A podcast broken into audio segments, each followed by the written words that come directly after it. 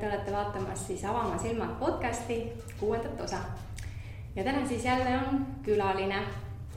ja täna me räägime sellisest ähm, huvitavast äh, teraapiavormist, et kui minu käest on inimesed küsinud, et, äh, et mis need sammud või, või tegevused on olnud mm, minu oma teekonnal, kus ma olen siis äh, tervendanud ennast, oma lapsepõlve ja, ja liikunud selles suunas, et ikka endaga järjest parem ja parem suhe oleks, et see harmoonilisem eksistents saaks siis äh, siin ilmas saada meie kogemuseks. siis üks nendest äh,, nendest teraapiatest, mida ma olen ise teinud mitmeid kordi, väga paljudele oma klientidele soovitanud, on konstellatsioon või siis perekonstellatsioon. ja täna ma olengi kutsunud siia siis äh, konstellööri Äh, Heldo Korbe, tere Heldo! tere! Äh, sellest äh, rääkima, et, et inimestele siis, inimesteni tuua seda, et mis see on, kuidas see toimib ja minu teekond viis mind Heldoga kokku tegelikult umbes kümme aastat tagasi hoopis teistel asjaoludel. ja, ja mõni aeg hiljem siis läks ka juba, tuli see konstellatsiooni teema sisse ja, ja ma pean kohe ütlema, et Heldo on kindlasti üks minu lemmikkonstellööre ja sellepärast ma olen ka ta täna siia kutsunud, et me saaksime siis seda teemat sügavamalt vaadata. aga Heldo, räägi siis, mis asi on perekonstellatsioon ja kes on konstellöör? no tavaliselt, kui ma räägin teooriast, kontseptsioon on nii nagu praktiline aga kui teooriast rääkida, siis äh, üks lause on ikka see, et konstellatsioon teeb nähtavaks tegelikkuse ja, ja noh, niimoodi ta töötabki, et eh, noh, väidetavalt on siis eh, kontsessiooni meetod on eh, noh, peaaegu viiskümmend aastat vana ja Bert Hellinger, kes siis selle avastas või seda edasi arendas, edasi viis. et teadlased on siis väidetavalt uurinud kogu aeg, et kuidas siis selline asi saab töötada, kontsessiooni meetod ja kontsessiooni väli. ja siis väidetavalt on siis sihuke asi nagu morfogeenne infoväli mm. -hmm kuhu salvestub kõik, mis on toimunud ja toimub need ilma. ja noh, mina muidugi loodan, et siis seda välja hoitakse meie jaoks veel siin pikalt. kunagi ei tea, mis, mis, mis planeedil maa kõik võib, võib juhtuda. ja siis vastavalt nüüd äh, kliendi taotlusele, probleemile, küsimusele, fookusele on võimalik siis teha läbi esindajate nähtavaks selle selle teema või küsimuse või selle väikse riba tema suuremast tegelikkusest, äh, mis vastab tema küsimusele, probleemile ja siis seda nii-öelda tervendada või lahendada. kõlab keeruliselt, aga noh. see kõlab päris keeruliselt, me peame ilmselt seda veel natukene lappama, mis siis, ähm, kui inimene tuleb, siis tal on mure äh, mingisugune, no mis iganes, et tal on näiteks äh, olnud raske lapsepõlv, probleemid emaga või isaga, kuidas, kuidas see protsess välja näeb? Tavaliselt on niimoodi, et me oleme siin täna siin pesas ja pesa on minu üks lemmikkoht ja ma olen siin aastaid töötanud ja siin on, siin on niisugune hea kodune energia. tavaliselt tuleb siis kokku kümme kuni kakskümmend või rohkem vähem inimesi. ja siis on olemas äh,, on olemas kliendid äh,. vahest on, on teada ette äh, kliendid ja nende teemad, aga vahest on ka niimoodi, et äh, et selle protsessi käigus võib keegi inimeste seast äkki ära tunda, et ta on täna valmis iseenda teemaga tegelema. ja siis ma ise olen nagu avatud sellele, et kõik juhtub ikka siin ja praegu. et äh, noh, sellest on lõputult lugusid, kus inimesed äh, võib-olla tahavad tegeleda oma mingi teemaga, aga tegelikkuses siis mis iganes noh, tuleb mingi nii-öelda takistus vahele ja, ja siis need olukorrad läheb teistsuguseks. aga. et protsess siis, et inimesel see teema, tuleb kokku esindajad. tulevad esindajad, tulevad kliendid äh,, siis äh, siis kõigepealt on siis selline eelvestlus või intervjuu mm, -hmm. mis võib võtta viis minutit, aga võib võtta pool tundi, et, et jõuda selle tegeliku küsimuseni. miks päriselt inimene täna siin ja praegu on selle küsimusega siin ja, ja nagu minu õpetaja Albert Mäas on öelnud, et kõik või tihti inimesed hämavad. ehk nad hakkavad rääkima ei tea millest, aga lõpuks ikkagi, ikkagi jõutakse siis selle, selle fookuseni, selle päris teemani. ja protsess iseenesest näebki välja niimoodi, et, et noh, kui, kui siin on nagu üks tühi põrand, siis konstruööri jaoks on see väli, millel on oma struktuur ja oma suunad ja ja siis no,, siis mina konsulteerin, töötan esindamise fenomenoloogiaga, ehk siis äh, inimesed hakkavad esindama selle kliendi tegelikkuses teda ennast või tema vanemaid või tema haigust või raha või mis iganes teemat. ja see ongi selline võib-olla mingis mõttes natuke nagu detektiivitöö ka, et, et sa pead otsima noh, kogu aeg tooma uusi esindajaid, jälgima neid protsesse ja, ja noh, selles mõttes noh, ei ole ei ole kunagi kahte sarnast tööd, et, et see, see töö on selles mõttes lõputult looming. et sina oled see konstellör, kes seda protsessi peab siis juhtima, andma talle tegelikult õige suuna mm. -hmm. jah, et eh, noh, mina olen õppinud kontseptsiooni, nii perekontseptsiooni kui organisatsiooni kontseptsiooni. mõlemad koolid olid kuskil kaks pool kolm aastat, aga, aga noh vahest on ka meil selliseid äh, noh, nii-öelda andekaid, kes on käinud gruppides ja on vaadanud, et oh, et päris põnev asi on hakanud ka gruppe tegema, et selles mõttes noh, selles on natuke nagu oht, et, et ikkagi seda, seda ei õpetata niisama, et, et, et seda, seda kliendiga töötamist ja väljalugemist ja neid protsesse noh, võiks nagu osata, osata noh, nii-öelda õigesti juhtida, et, et minu jaoks kontseptsioon ei ole nagu selline proovimise asi, et, et noh, lihtsalt hakkame vaatama, mis välja tuleb, et, et noh, on tulnud igasuguseid jamasid sellest. okei okay,, aga kas sa, kui tuleb klient oma probleemiga, kas sa kohtud kliendiga ka enne konsultatsiooni, kas sa vestled temaga, kuidas see protsess välja näeb? no mina olen selline tüüp, et, et kui klient soovib kohtuda, siis ma võin kohtuda, aga, aga iseenesest ei ole nagu see minu jaoks oluline, et on erinevaid variante, ma olen ka teinud siin pesas aastaid koostööd äh, Reimoga ja tema kliendid käivad enne saanud Reimoga kokku. siis Reimo vaatab, et noh, et, et äh, kui kellelgi on konsultatsiooni vaja, siis tema nii-öelda paneb, äh, paneb siis nagu selle, selleks päevaks need inimesed kokku ja siis töötame siin. aga kui ma teen oma gruppe või kui ma olen käinud kuskil mujal Eestimaa peal, et siis on, on nagu kõik variandid, et noh, minu enda jaoks nagu see, see on oluline, et mis päriselt siin praegu loob et äh, noh, ja tihti ongi see, et, et inimene võib ähm, noh, enda peas arvata, et tal on nüüd väga kontsentratsiooni vaja. aga noh, siis ikka juhtub, et jääb haigeks või laps jääb haigeks või autolehega käima või, või mis iganes. ja, ja väga tihti on niimoodi, et kui inimene arvab, et ta lihtsalt tuleb vaatama, mis huvitav asi see on, et siis selles grupis istudes ta, tal võib tekkida tunne, et, et et äkki ta on täna valmis vaatama mingit oma teemat, et siis see noh, nii-öelda teema vaatamine tähendabki selle küsimusega tegelemine. ja mis tähendab see esindamine?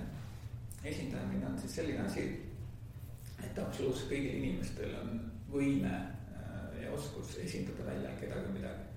lihtsalt äh, väli kasutab siis inimest ehk siis väli energeetiliselt hakkab juhtima inimest, inimesi ja kõik inimeste omavahelised liiku-, liikumised ja dünaamikad ja võivad tulla mingid laused ja võivad tulla ka pildid või taipest aru saanud ja siis see kõik kokku ongi üks selline äh, kontseptsioonitöö.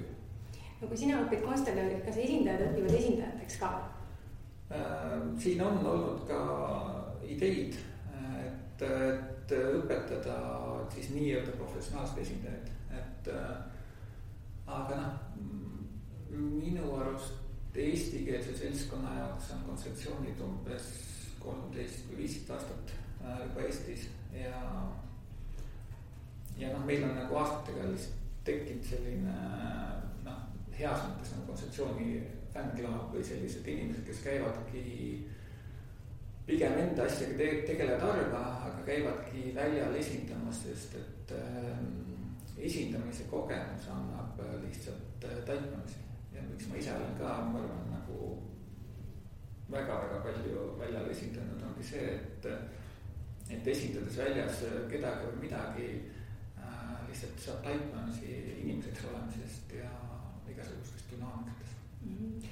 aga kas äh, need, kes siis äh, käivad esindajateks ja kas, kas see on määrale oluline, et kui mitu korda ta on käinud, kui palju ta on kogenud, kas see, kas see määrab seda kogemust ka? ma arvan, et sellega on nii nagu kõigi asjadega, et noh, mida rohkem sa, mida rohkem sa väljal esindad, seda rohkem sul areneb siis selline esindamise oskus. et aga konsulöör on lõpuks ikkagi see, kes võtab vastutuse. ehk siis äh, konsulöör vastutab selle protsessi eest, et, et, et noh et on ka selliseid olukordi, kus noh, kellelgi nii-öelda tuleb nagu mingi oma kanalaga käima, siis ta tahaks siin üksi siin väljal mida, mida iganes teha luua, et noh, siis on, siis on see ikkagi konservööri vastutus, et noh, ma olen ka näinud kõrvalt neid töid, kus noh, kus ikkagi tuleb noh, konservöör peab sekkuma või vähemalt võiks sekkuda, et. et see noh, et see protsess on selline keeruline ja et siis selle inimese, selle esindaja, et see ei lähe nagu teema ei lähe teemasse, vaid tal tuleb mingi oma teema. noh, jah, kõige hullem asi, mis ma olen korra näinud kõrvalt, on see, kui üks äh, esindaja läks äh, noh, läks väljal esindades äh, nii enda teemasse sisse, et konselöör lõpetas kliendi töö, ei seletanud ka talle, mis toimus ja, ja siis hakkas inimesele, kes just esindas väljal teise inimese loos midagi hakkas tegema tööd. noh, ja see oli nagu noh, minu arust väga nagu segane olukord mm -hmm.. ebaprofessionaalne viis teraapiat teha. võiks jah, nii-öelda. Mhm, okei Äh, jah, et konstellatsiooniprotsessid on hästi huvitavad ja kummalised, et ma olen ise ka ju mitmeid kordi esindanud ja, ja mäletan ühte korda, kus meie mängisime sinuga abikaasasid, esindasime siis abikaasasid. ja, ja tõesti oli nii kummaline, et sellel hetkel, kui ma nagu väljale astusin ma tunnen sind ju noh, nagu väga palju aastaid. Ja, ja ma vaatasin sind täiesti teistmoodi, et mul tekkisid tunded su vastu ja, ja, ja noh, see oli nagu nii müstiline, et kuidas sa astudki täiesti teise inimese kingadesse tema tunnetusse, tema mõtetesse, tema tajudesse. kas, kas see võib kuidagi nii nagu esindaja jaoks olla, kui ma kellegi teise rolli astun, kas see võib ka ohtlik mulle kuidagi olla? noh, selle kohta on nüüd kontseptsioonis ütlemine, et ära võta kunagi midagi isiklikult mm. -hmm. see tähendabki seda, et kui sa väljal esindad kedagi midagi, siis äh, see võib olla väga positiivne ja meeldiv energia. et noh, tekibki, tekivadki sellised meeste ja naiste vahel või mis iganes sellised soojad tunded, aga me alati esindame selle kliendi loos mingit dünaamikat. ja samuti võib juhtuda, et äh, noh, kes on nagu võib-olla vähem väljal esindanud, et kui keegi teine äkki vaatab sind sihukese pilguga, nagu ta tahaks sulle kallale tulla. siis see ei käi nagu sinu isiku kohta või sinu soengu kohta, vaid see on nagu see dünaamika. et, et selles mõttes see noh, heas mõttes ära võta midagi isiklikult, see on nagu hästi oluline mm. -hmm. et, äh, et selles mõttes aga mingisugused sellised noh, tagajärged, kuna ma olen astunud teise inimese energiasse, et see jääb nagu kuidagi, ma ei tea, mõjutama või pärast no, konsultatsiooni lõppu. mingis mõttes jah, alati, alati kui, kui tööd saad läbi ja nii-öelda pääseb läbi, siis mina teen alati oma gruppides äh, puhastuse. ehk et siis sa teadlikult äh, jätad siia välja ja ruumi kõik need energiad ja rollid, mis äh, mis sa siis äh, esindasid ja kogesid ja võtad teadlikult kõik äh, selle endaga kaasa, mis on päriselt sulle oluline. et niimoodi ongi võimalik energeetiliselt jätta, jätta mingid vanad hinnangud ja uskumused ja mis iganes lojaalsused maha ja võtta siis see kaasa, mis pärast endale said kas sul on juhtunud nii, et keegi ütleb sulle pärast konstellatsiooni näiteks helistab, ütleb, et kuule, et ma olen kuidagi tunnen, et ma olen ikka selle inimese energias või? jah, ma mul endale vist ei ole keegi niimoodi helistanud, aga ma olen kuulnud jah, et, et, et noh, et keegi läks koju ja. ja siis ei saanud nagu rollist välja, et noh, noh, see, et, et minu jaoks juhused ei ole, see on ka natuke see asi, et. et kui sa esindad väljas kedagi midagi, siis see võib anda ka sulle isiklikult mingi kogemuse. aga noh, lihtsalt siin noh, tulebki vahet teha, et, et sa, et sa need rollid jätad siia väljale siia ruumi ja läheb ikkagi uksest välja jälle iseenda loosused, et, et sa mm. -hmm. aga on ka selliseid mõnusaid rolle, noh. noh, naljaga võib öelda, et ma olen kunagi esindanud Swedbanka. ja noh, täitsa hea tunne oli, et tükk aega ei tahtnud sellest välja tulla, et oligi nagu taskuraha täis ja sihuke huvitav ja noh, siin on olnud noh, ma lihtsalt olen kolleegidelt kuulnud, et siin tehti ka, ka nii-öelda organisatsiooni kontseptsioon on ju, et see on nagu üks haru. Ja siis seal need, kes esindasid mingeid ministreid, siis nad ei tahtnudki sellest välja tulla ja, ja, ja pärast oligi mõni jäi nagu, nagu natuke ülbeks üleolevaks, et noh, et, et noh, kes sa sihuke oled, on ju, et noh et siis sealt võib nagu midagi nagu üle võtta küll, et yeah. energeetiliselt, et, et see on siis nagu konstellööri roll just nimelt. noh, jah, et ja noh, ma arvan, et konstellöör võiks olla alati siis kõigi klientide jaoks selles mõttes avatud ja, ja olemas, et kui kellelgi, kas, kas kliendina on veel küsimusi, et, et siis saab suhelda. Räägime konstellatsioonis ikkagi energiatest, eks ole, me räägime praegult energiaväljast ähm, mingisuguste esindajatest, kes tajuvad teiste inimeste energiaid, protsesse, kõike seda, et äh, kui, äh, kui inimesel ei ole endal üldse, ta ei taju seda energiamaailma, ta ei näe seda, ta ei usu sellesse. kas, kas selline inimene, kas tema saab ka tulla konstellatsiooni? mm, jaa, ma arvan, et, et noh, selleks ei pea uskuma või nägema, et kogeda mm. -hmm. et lihtsalt äh, tullagi kohale ja väga paljud tulevadki lihtsalt ringi, istuvad. noh, võib natuke suletuna, et midagi hirmsat ei juhtuks. istuvad ja vaatavad, aga noh, noh, suures pildis ei ole nagu ka juhus see, et, et, et kui kontserdöör palub sul kedagi midagi väljal esindada, et. et noh, iga esimene kord on veider, et noh, ma arvan, et see on ikka nii, et, et noh, esimene kord tulla väljale ja nüüd noh, seda enam, et noh, tihti on ikka niimoodi, et on siis sellised vanad kalad on ju, kes siis on palju esindanud ja kes siis midagi kohe tunnevad, tajuvad ja. ja siis äh, inimene võib esimest korda, ta ei tunne midagi, aga, aga noh, see on sihuke loomulik protsess. ja noh, üldiselt see hakkab meeldima. ja kui inimene tuleb päris esimest korda, kas kas on kohe hea tulla, et ma tahan oma tööd teha, ma pole enne konstellatsiooniprotsessiga kokku puutunud, pole näinud, pole teinud või pigem ikkagi võiks käia gruppides vaadata, tunnetada, kas see on tema jaoks sobiv teraapiavorm mm,? sellega on nii ja naa, et äh, on inimesi, kes tulevadki, kuna keegi ütles, et mine ja tee ära ja saad ka õnnelikuks, on ju. see oli huumor, et, et tuleks ainult oma tööd tegema ja, ja, ja, ja mõni käibki võib-olla aastaid gruppides esindamas, tajumas, kogemas, vaatamas ja teeb enda tööd võib-olla korra aastas või korra kahe aasta tagant, et noh, siin ei ole nagu reeglit, et ja noh. noh, ma ei taha ka nagu, nagu üle müstifitseerida, aga üldiselt äh, pole juhus, kui sa satud kontseptsioonigruppi, kontseptsiooni välja, et, et, et. Ähm, teemad haakuvad.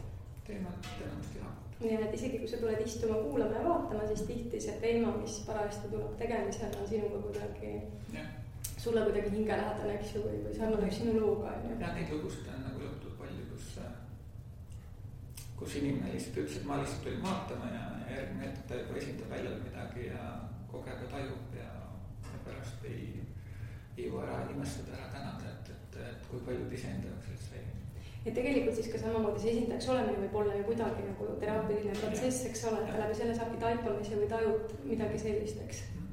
Mm kuna sa paar korda oled kasutanud sõna teraapia, siis mm. noh, mm, ma olen aru saanud, et, et mõned targad äh, ei nimeta konstellatsioonteraapiaks mm. -hmm. lihtsalt sellepärast, et kui äh, noh, nii-öelda tavateraapia tähendab seda, et inimene käib terapeudi juures viis korda, kümme korda, mõni käib aastaid siis konstitutsioonil ei ole nagu selles mõttes nagu seda piirangut või seda nagu eeldust, et kui sa nüüd tuled, et siis sa pead ka jääma käima, et väga tihti võib olla, et, et ma mõnda inimest näengi esimest viimast korda mm -hmm. ja mõni inimene käib aastaid äh, esindamas ja tööd tegemas, et, et noh, noh, see on nagu see nii-öelda väike vahe, et mis on teraapia ja mis on siis nagu konsultatsioon, et mhm. konsultatsioon äh, lihtsalt teeb nähtavaks äh, kliendi tegelikkuses siin ja praegu selle teema, millega klient tuleb ja, ja nii. et äh, kui seda kokku võtta, et aitab näha, eks ju, et kui klient midagi kogeb, mingisuguseid raskuseid elus, eks ole, et siis ta aitab kliendil mõista ja näha mis on energiaväljas nende tegelikud põhjused, kust need tulevad, eks ole? nojah äh,, kontseptsiooni nimetatakse perekontseptsiooniks sellepärast, et äh, meil kõigil on ema-isa ja me kõik oleme saanud selle, selle keha, selle elu, mis meil praegu on, läbi nende kahe bioloogilise vanema mm -hmm.. ükstapuha, noh, mis iganes lugusid ei ole, et, et lastekodust ja, ja ei tea oma isast midagi ja nii edasi, et et nagu fakt on see, et, et igal inimesel on kaks bioloogilist vanemat. ja, ja noh, nagu konstitutsioonis öeldakse, et see on sinu elu hind, et sa oled saanud selle elu ja selle keha läbi selliste vanemate ja läbi selliste vanemate suguvõsade, kus on omad äh, mustrid, dünaamikad, mähkumised, reaalsused see noh, me, me lihtsalt äh, sündides siia ilma saame selle noh, nii heas kui halvas mõttes nagu selle ressursi ja ja saame ka need nii-öelda raskemad dünaamikad mm. -hmm. kuidas sa ise jõudsid üldse konstellatsiooni, mis sind sellele teekonnale viis? No mina jõudsin konsultatsiooni niimoodi, et minu eelmine elukaaslane. noh, ma olen seda lugu rääkinud nagu hästi palju, noh ikka küsitakse, kuidas, kuidas jõudsid. minu eelmine elukaaslane siis tuli ükspäev jälle kunagi koju ja ütles, et lähme konstellatsiooni. noh, siukse korraliku Eesti mehena ma nagu noh, esimene reaktsioon on öelda ei, on ju, sest et tõenäoliselt on see jälle selline mingisugune energeetiline puudu asi ja seal peab oma tunnetest rääkima või väljendama ja äkki, äkki tuleb pisar ja noh, äkki on mingi jama. aga noh, siis ma ikkagi läksin, see oli Tiiu Vilu, kes on minu esimene õpetaja, tema selline ring ja, ja.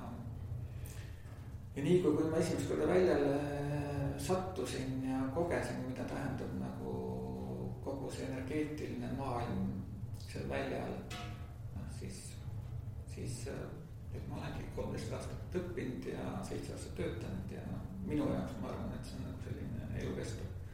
et äh, noh, muidugi on nagu hea öelda, et, et keegi on professionaalne konsultöör või, või, või, või ma ei tea, kes iganes advokaat, aga, aga minu jaoks nagu see maailm on nii lõputult avarduv, et siin ei ole nagu seda, et nüüd noh, nüüd keegi on täna valmis, et olen näinud ka suurte kurude töid, kus ka nagu noh suured kurud kiiluvad kinni või noh. väljal nagu jäävad nagu toppama, et noh, et, et ei tule seda inspiratsiooni või noh, kuidas siit edasi minna, et see on nagu loomulik. kas sa enne seda ei olnud siis selle vaimse maailma ja kõige sellega niimoodi sõber no,? eks ma, ei ma see uhuu olen olnud äh, nagu ikka, et noh, minu jaoks nagu, minu jaoks on kogu teadlikku elu olnud ikkagi kõige huvitavam see, et mis tegelikult toimub mm. -hmm et mis toimub kõige selle nähtava, nähtava taga, et äh, ja lihtsalt noh, kontseptsioon on täna minu jaoks kõige parem või sügavam meetod, et äh, ja, ja noh, eks ma olen selle, selle nähtav, nähtamatu maailma piiri peal noh, käinud ja tegelenud muude praktikatega, et lihtsalt kontseptsioon on nagu selles mõttes kliendi jaoks äh, kes tuleb tänavalt nagu väga turvaline, et, et kõik, mis siin ja praegu toimub, kõik, mis seal nähtavaks tehtud, et noh, et, et, et noh, et, et inimene on kogu selle protsessi juures täiesti kohal, on ju, et see ei ole midagi, et, viiakse hüpnoosi ja ja ei tea, mis sellest saab, mul, üks meessõber kunagi ütles või noh, koolivend kunagine, et ta tahaks näha, kas keegi suudab teda realiseerida, et mm kindlasti seda, et, et selles mõttes aga sinu enda teekonnal, no sa oled sellega päris pikalt juba tegelenud ikkagi. et kuidas sa oled märganud, äh, millised muutused oled sa märganud oma elus, mis see sulle on toonud, et sa oled äh, olnud konstellöör, õppinud seda, toetanud teisi selles? Mm, noh, minu jaoks konstellatsioon on avaldanud teadlikkust, et mis noh lihtsalt äh, mulle meeldib nagu see Kriia jooga õpetus viiest kehast on ju, et ähm,. et ähm,, et noh, meil on see duaalne mõistus ja dua-, duaalne emotsionaalsus on ju, ja see on nagu noh, see on nagu see miski duaalsus, mida ma olen tulnud siia kogema, aga et. Äh, et kontseptsioon on mulle endale aidanud nagu väga tõsiselt avaldada teadlikkust ja just nagu kogu selle nähtav, nähtamatu maailma üha sügavamat mõistmist, et mis tähendab see meheks olemine ja naiseks olemine ja mis on üldse paarisuhe ja ja noh, loomulikult äh, nii nagu kontseptsioon, nii ka enamus teemasid tegelevad ikkagi sellega, mis on toimunud meie lapsepõlves on ju. ja kuidas seda täna siin praegu tervendada, et noh, selles mõttes on nagu see, see hea arusaamine, et, et me ei ole süüdi oma lapsepõlve traumades, aga, aga oma tervenemise eest me saame võtta vastutuse ainult ise siin ja praegu. ja ma arvan, et see on nagu see on ka selline elukestev tegevus, et, et noh, iseenda teadlikkuse avaldamine ja, ja, ja, ja noh, ka siis aidata inimestel sellega tegeleda, et ja, ja kontseptsioon, noh, on ka nagu mingis mõttes kontseptsiooni vundament on iseenesest see, et ja noh, väga, väga tihti ka kontseptsiooni välja töötades noh, mina ja võib-olla enamus konsultöör kasutavad ka siis nii-öelda isiksuse ja hinge ühendamist mm. -hmm. see on nüüd see, et, et me noh, noh, see on nüüd jälle võib-olla uskumise asi, et kui keegi peab ennast ainult mõtlevaks lihakehaks, et noh, siis, siis see on tema valik ja tema kogemus on ju, aga, aga et kontseptsiooni väljal on võimalik äh, siis noh, teha nagu selliseid dünaamikaid või protsesse läbi, kus, kus ühendada siis isiksust hinge, et noh, lihtsalt jällegi saada tervislikumaks ja teadlikumaks ja mm -hmm. et see, et see olemine siin selles maailmas läheks nagu mõnusamaks. konstellatsioon näeb siis, et inimesel on ikkagi mitmeid elusid. konstellatsiooni. Mis väljast välja, mis see väli näitab meile? Äh, konstellatsiooni koolis äh, ei öelda otseselt, et, et me elame mitmeid elusid, aga, aga on konstellööre on üks Oksana Borodjanskaja, kes käib Eestis vahest harva. noh, temal on vist üks kolmandik töid äh, lihtsalt võivadki minna eelmistesse eludesse, kuna ta ise, ise on selle nii avatud. mina, mul endal on olnud konsultatsioone eelmiste eludega ka.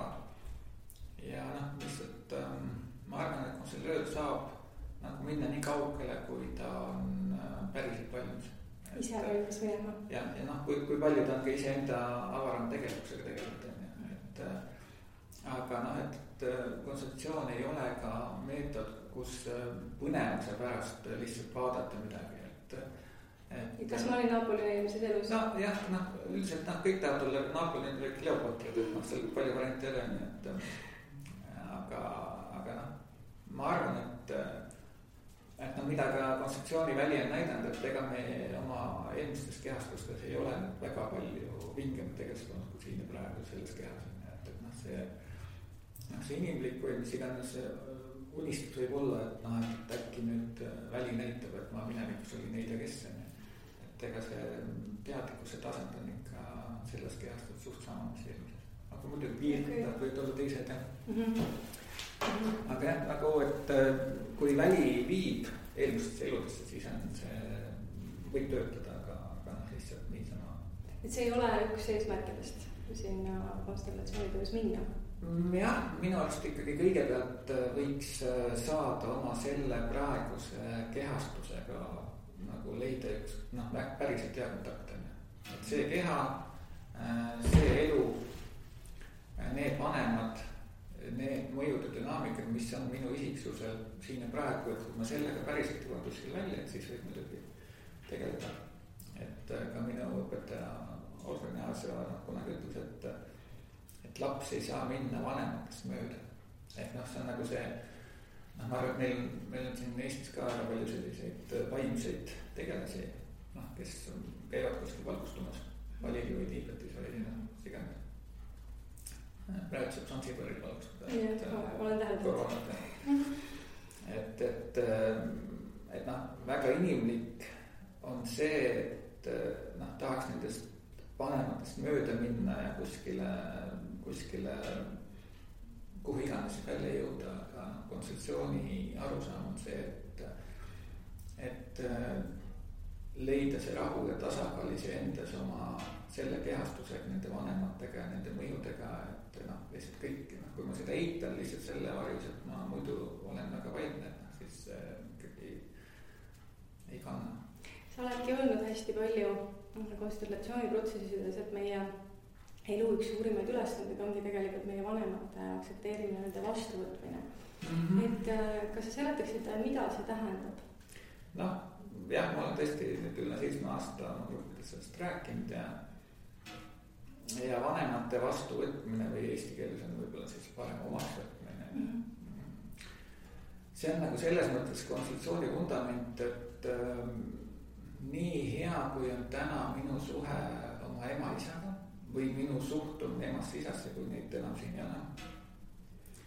Nii hea on minu kontakt iseendaga ja oma eluga ja oma suguvõsa ressurssidega, armastuse ja väe ja kõige sellega.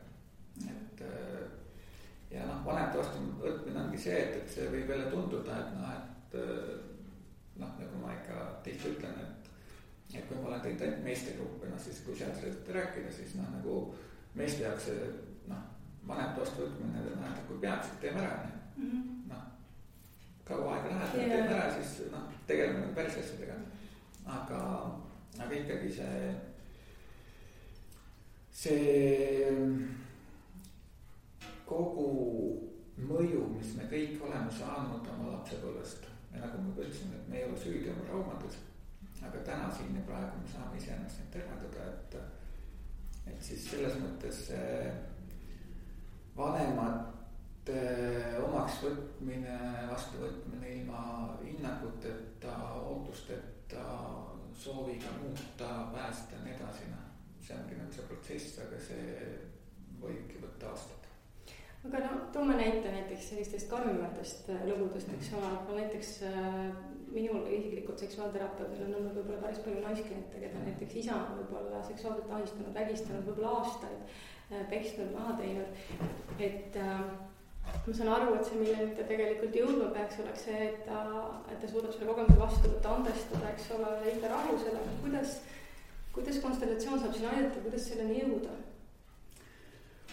jah, hiljuti ka ühes grupis küsiti sedasama, et eh, noh, siin ei olegi lihtsat lahendust, et, mm. et lihtsalt kuna noh, üks asi, mida konstitutsiooni väljas saab teha, on eraldada siis äh, isa, kes andis elu ja isa, kes käitus tütrega nii nagu käitus. et see ei ole kõik üks sama isik, sest et noh, kui sa lihtsalt vaatad oma isa, kes on, kes on, kes on sind seksuaalselt äh, kuritarvitanud või, või kes on sind noh, ma tean ka meeskliente või ka meessõpru, keda noh, isa on noh, peksnud ja, ja, ja noh, oma hirmu nagu välja elanud poja või poegade peale, et, et seal ei olegi nagu lihtsat lahendust mm. -hmm. et, et äh, et leida endasse, leida enda südames see koht oma isa ja ka ema jaoks, sest et nemad on andnud mulle selle elu. selles mõttes elu on hindamatu, me kõik oleme saanud elu noh, nii-öelda täitsa tasuta mm, -hmm. lihtsalt äh, sünnime sellesse kehasse ja siis hakkame siin looma seda, mida me loome. et ähm, jah, ole lihtsalt, noh, lihtsalt lahendust ei ole lihtsalt selle oma tegelikkusega teadlikult leppimine ja rahu tegemine iseenda sees. sest noh, siis on võimalik nagu edasi minna, sest et noh, äh, jääda endasse hoidma seda lõputut viha.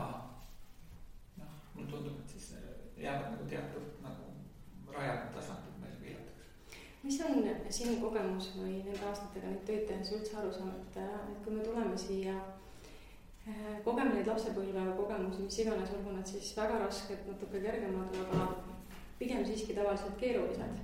et mis on selle põhjuseks, miks me kogeme sellistes vormides kannatusi? no üks variant on see, et planeet Maa on üldse, ma arvan, selline huvitav eksperimentaalprojekt, äh, see, kuidas hinged sünnivad sellesse füüsilisse kehasse, noh, seda nimetatakse kolmandaks sageduseks või mis iganes, et noh, väidetavalt rääkisime kolmandast viiendast. nii nad räägivad jah ja.. et ähm,. jälle küsi uuesti. et kuidas äh,, kuidas on see, miks me noh, et, et mida toovad need kannatused mm, -hmm. mis see on? ma arvan, et see ongi see, et, et me kõik lastena kannatame oma vanemate käitumise pärast on see, et äh, lihtsalt küsimus ongi selles teadlikkusastmes. nagu ma olen kunagi ka öelnud, et noh, muidu oleks hea, kui, kui kaks valgustunud vanemat saaks lapsi mm -hmm.. noh, siis oleks kohe algusest peale hästi lihtne ja lõbus, et mm -hmm. sünnid ja ja vaatad seda valgustunud või teadlikku iseendaga toimuvat isa ja ema ja, ja näed seda armastust seal ja, ja midagi muud ei ole. et äh, noh, ma arvan, et see ongi selle, selle planeet Maa sageduse teema, et lihtsalt nii on. Aga millegipärast äh, on lõputult äh, ikkagi hingi, kes muudkui tahaks uuesti sündida, sest et noh, ju siis selle selles, äh, selles sageduses ja selles piiratuses äh, saadud kogemused ja taipamised ja areng, kui seda nii nimetada, on kõike seda väärt mm. -hmm. et. Äh, et tahetakse tagasi tulla? Noh, jah, või teine variant on siis, et tullakse tagasi sellepärast, et jäädakse siia kinni, on ju, noh, see on nüüd sihuke, ma ei tea, budistlik arusaam, et noh. et, et sa ei saa enne siit nagu päriselt lõplikult ära minna, kuni sa ei ole noh, nagu seda inimeseks olemise kogu seda ringi nagu lõpuni läbi teinud. sa ei ole põhimõtteliselt oma karmat öeldakse, et kui sa ei ole karmat läbi käinud. noh, jah, üks asi on karma ja teine asi on lihtsalt see, et äh, noh, see nüüd läheb muidugi väga sihuke filosoofiliseks, aga mm. -hmm. Jah, üks asi on karma ja lihtsalt see, et, et, et kui me oleme ise teinud oma eelmistes kehastustes teadlikult või, või enamasti mitteteadlikult noh, mingeid tegusid, siis äh, siis selles mõttes me sünnime ka nende samade hingedena uuesti järgmistesse eludesse, aga lihtsalt rollid on veel vahepeal. et me tuleme kogema samade inimestega, kellega me olime eelmises elus ja andma siis, anname omavahel, muudame kogemuste. jah, aga noh, see on nüüd jällegi selline mõistuse ja isiksuse jaoks keeruline teema, et noh, me ikkagi oleme harjunud, et kui ma, mina olen nüüd poeg ja vaatan oma ema ja isa. et noh, et, et ja mul on mingi teadlikkuse kogemus, et, et me oleme mingites kehastustes olnud teistsugustes mm, rollides ja, ja noh, nii-öelda mänginud teistsuguseid mänge, et, et, et noh mm,.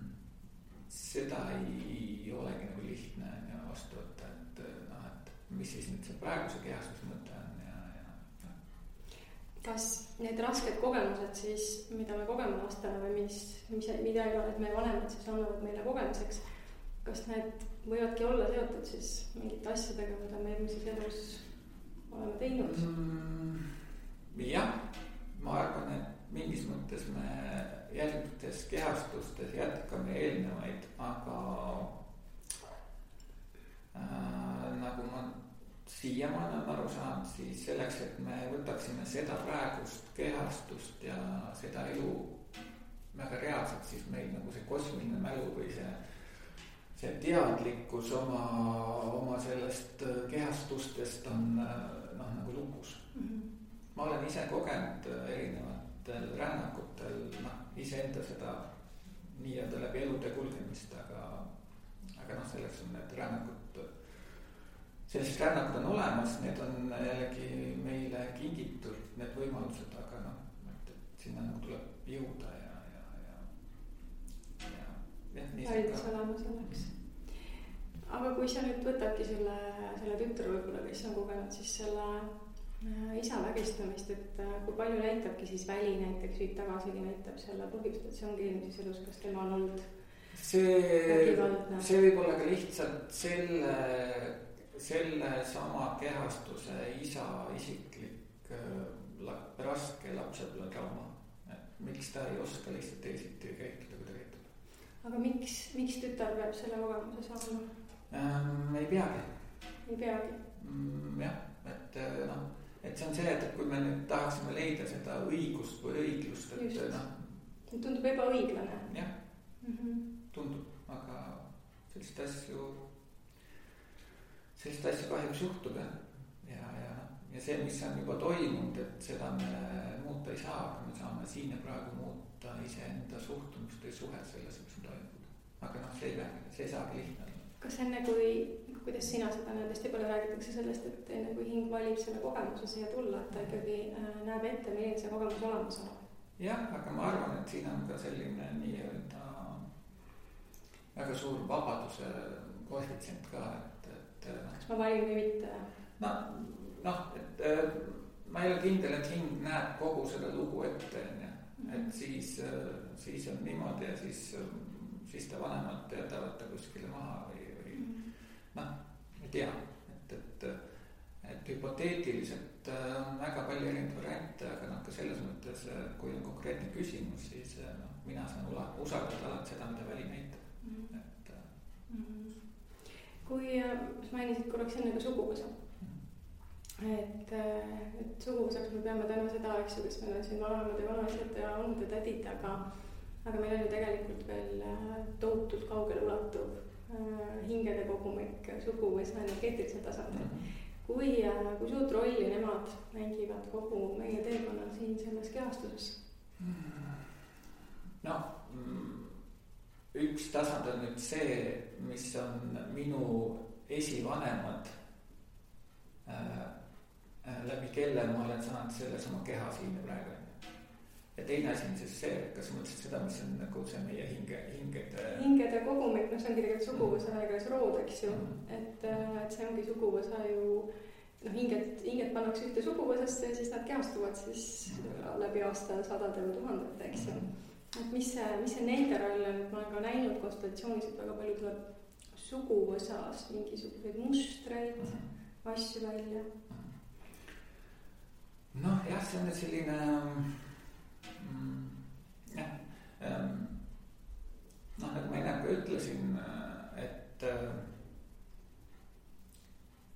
et iga inimese elu hind ongi see, et, et saades selle keha ja selle elu, selle võimaluse olla siin selles reaalsuses, me saame kaasa mõjud, mis tulevad meie esivanematelt, nii head kui halvad. Me saame need anded ja, ja mis iganes tervendavõimed või, või.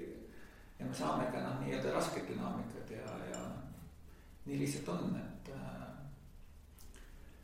et noh, väga tihti kontsessiooni väljas tuleb välja näiteks selline asi, et, et, et naisliinis antakse põlvest põlve edasi emadelt tütardele uskumus, et mehi ei saa usaldada mm. -hmm ja lihtsalt sellepärast näiteks üks, üks põhjus võib olla see, et, et need äh, sõjad, esimene, teine maailmasõda näiteks on lihtsalt äh, noh, ongi lihtsalt selles suuremas pildis nii palju lõhkunud perekondi ja, ja, ja, ja suguvõsasid, et, et mehed on läinud sõtta ja, ja naised on pidanud üksi hakkama saama.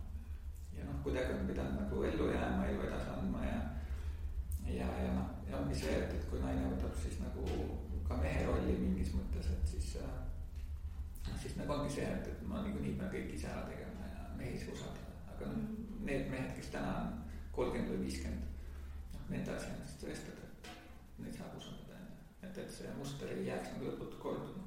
miks ma alati nagu kiidan või tunnustan inimesi, kes äh, käivad konsultatsioonis või, või, või mis iganes muul moel tegelevad enda tegelikkusega, et. Äh, et äh, täna on võimalik muuta ära neid koode, mida on põlvkonnapõlvedes antud, sest ma arvan, et meie teadlikkus on lihtsalt nii palju suuremaks läinud, et, et ei pea lihtsalt automatismis nagu tiksuma ja, ja noh, nii-öelda ellu jääma, elu kuidagi edasi andma.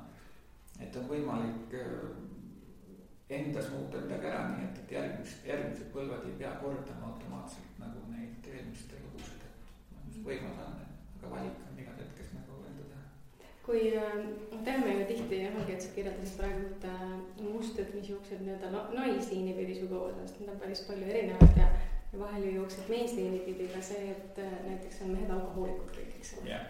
et millised, kus need põhjused peituvad, miks, miks on midagi sellist näiteks?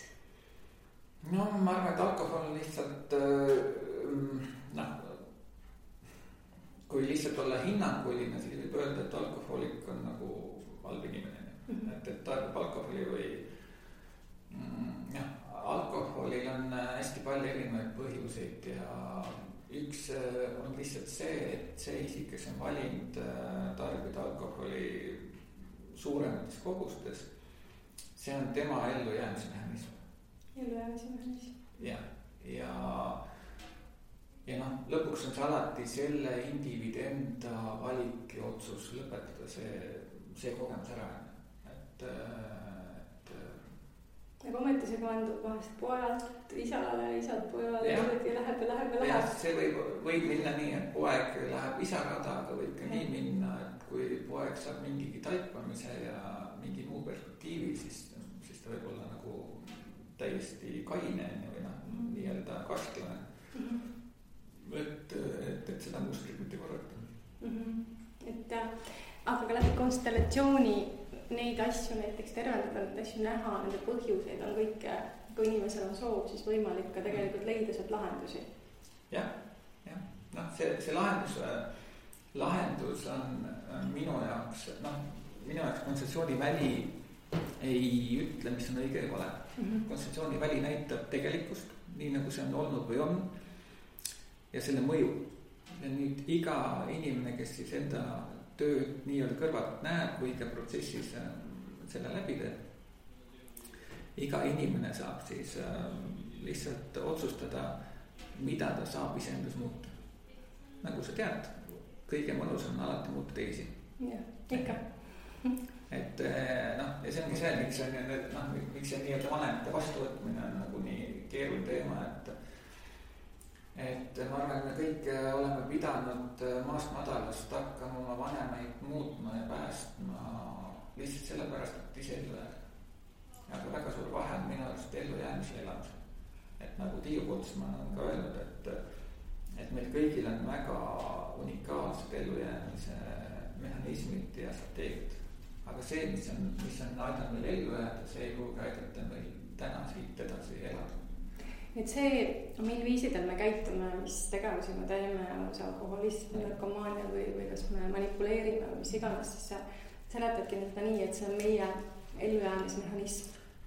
jah, see on üks variant mm, -hmm. et äh, noh, ja noh, kuna ma olen esindanud väljas alkohoolikuid või ma olen esindanud ka väljas alkoholi kui egregori süsteemi, et noh, eraldi teema on ju see mm, -hmm. on ka see, et äh, noh, me elame nii-öelda erinevate egregoride süsteemide maailmas. ehk et noh, et, äh, et on olemas alkoholi egregor või raha egregor või. suitsu egregor, eks ju. tubaka egregor -hmm. narkootikumide egregor mm -hmm. ja nüüd noh, kui, kui keegi siis nii-öelda see on küüsis siis. jah, ja siis ongi see, et, et kas, kas sina tarbid alkoholi või nii-öelda energeetset alkoholi, maailm tarbib sind. sind hoopis. ja see on lihtsalt sinu enda otsustada mm. -hmm. et noh, teine asi on see, et, et noh. et mingis mõttes on väga lihtne olla või jääda nagu mingite olukordade ohvriks mm. -hmm. et noh, vot mul ongi lihtsalt ülekaal on ju, või vot mul lihtsalt meeldibki juua. aga, aga noh, kui sa tahad nagu päriselt selles samas kehas midagi muud, muud veel kogeda, siis nagu taipa, kuidas see, see või need asjad sulle mõjuvad ja muuda midagi ja, ja noh, lihtsalt ongi, ongi võimalus midagi muud veel kogeda selles kehas. sa ütlesid praegu sõna ohver just, mis on vist äh, kõige tüüpilisem üldse, et inimesed valivadki alati vist olla rohkem ohvri rollis jah, sest et see on turvaline mm. -hmm. miks? Äh, sellepärast, et noh, ma arvan, et mm, noh, on üks, on üks väga hea skeem, mida ma gruppides tihti jagan, mis on siis ohver, kangelane, võitja, elutark on ju, siukene noh, minu arust nagu väga sügav äh, õpetus või, või selline skeem, kuidas, kuidas minna ohvri tasandilt välja ja ohvri tasandilt väljaminek, esimene tasand ongi saada kangelaseks iseenda elus. jällegi mitte teiste elus, sest et noh, hästi suur kiusatus on ju olla kangelane, noh mängida. noh, see on nagu see, et kangelane on illusoorne kangelane. -hmm. illusoorne kangelane tahab mängida kangelast oma partneri jaoks või vanemate jaoks või, või päästa isamaad või noh, mis iganes, et noh, kasvõi need sõdurid, kes lähevad on ju sinna kuskile lahingusse justkui kangelastena aga teine asi on see, et, et, et et iga hetk, kui ma märkan ohvri energiat iseendas või ohvri rollis iseennast, et siis mis on see teadlik kangel, noh, nii-öelda sisemise kangelase tegevus, mis mind sellest välja viib. kas, kas ma läbi konstellatsiooni võin, võin ka nagu välja tulla sellest ohvri rollist, saada taipamised selle teise vaatenurga selleks aitakski mul noh, et me räägime tegelikult, et siis need näited, mis sa praegu tõid, et ma olen kas ohvri rollis või ma võtan vastutuse. et kas, kas konstellatsioon toetab seda? jah, konstellatsioon jällegi aitab sul näha, miks või kuidas sa oled äh, äh, oma ohvri rolli kinni jäänud või kust on tulnud see mõju. et, et noh, näiteks väga tihti võib olla, et, et emad äh, nunnutab poeg üle või isad tütreid onju. ja siis ongi see, et, et noh, keha lihtsalt iga päev hakkas vanemaks, üks hetk on see kolmkümmend ja teine hetk on see viiekümne aastane.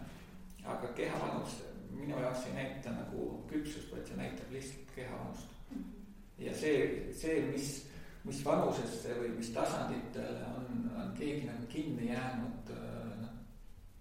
seda näitab ka väli ja väga tihti noh, kui ma olen ise nagu konsulööri rollis ja selles energias, siis kui klient istub toolile, siis ma noh, ka näen nagu neid mingeid vanuseid, kus ma kinni jään, siis on lihtsam töötada. no mina tihti näen inimeste pealt teraapiate eas, et nad jäävadki kinni sellesse laps selles, selles vanuses, millel laps koges traumat, et, et mul võib vastas istuda see neljakümne aastane meesterahvas, kes tegelikult on kuueaastane poisike, eks. ja, ja tema käitumine just nimelt peegeldub kogu aeg väljapoole seda. jah, ja noh, siis ongi see, et, et see tänane noh, nii-öelda, nii-öelda küps neljakümne aastane mees saaks äh, kohtuda oma sisemise poisiga mm -hmm. ja päriselt vaadata iseendale silma ja, ja päriselt äh, pakkuda oma sisemisele lapsele seda turvatunnet, mida tal endal võib-olla ei olnud elus. kas mehed oskavad seda teha, selle protsessini jõuda? ja ma olen näinud igasuguseid imelugusid mm. -hmm. jah, et äh, noh, ega esimene asi ongi noh, nii-öelda ähm, küsida abi, noh kõigepealt tunnistada endale oma teemat. ma arvan, et sellest hakkab kõik pihta, sest et äh, noh, jällegi see illusoorne kangelane kui ma meestest räägin, noh, see ikkagi ju pressib nii kaua, kuni nagu pilt eest ära läheb, onju. ja siis, kui ma nagu julgen endale tunnistada, et vot, et mul on mingi teema või mingid teemad. no siis see on nagu kõva samm ja siis leida, otsida või, või otsida seda abi. et äh, muutuseid saab alati teha ainult iseenda sees, et on ka väga inimlik see noh, ootus, et keegi tuleks ja teeks korda, täitsa, täitsa loomulik. aga aga tegelikkuses jah, saab, saab, äh, saab nagu see tänane täiskasvanu saab siin ja praegu tervendada, tegeleda praktiliselt kõigega sa just ütlesid seda, et, et, et me ootame, et keegi tuleb ja teeb korda, et aga meid ju õpetatakse tegelikult just nimelt, et mul on probleem, lähen arsti juurde, ta annab mulle selle pilli, on ju, kas, kui mul tuleb konstellatsioon, eks, siis teeme selle protsessi ära ja tehtud ja mul on kõik hästi, ma olen koju, olen uus inimene.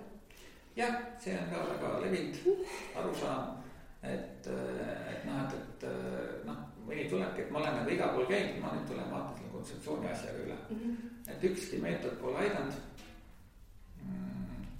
et noh, et äkki nüüd kontseptsioon teeb selle asja ära. noh, vot siis ma, siis ma pean nagu selles mõttes kurvastama, et ainuüksi kontseptsiooni väli esindajad, mina ja, ja, ja mis iganes ei tee inimese eest kõik ära mm. -hmm. et mõte on ikkagi selles, et sa näeksid kõrvalt seda dünaamikat, äh, mis on, mis on, mis on toonud sind selle, selle teemani.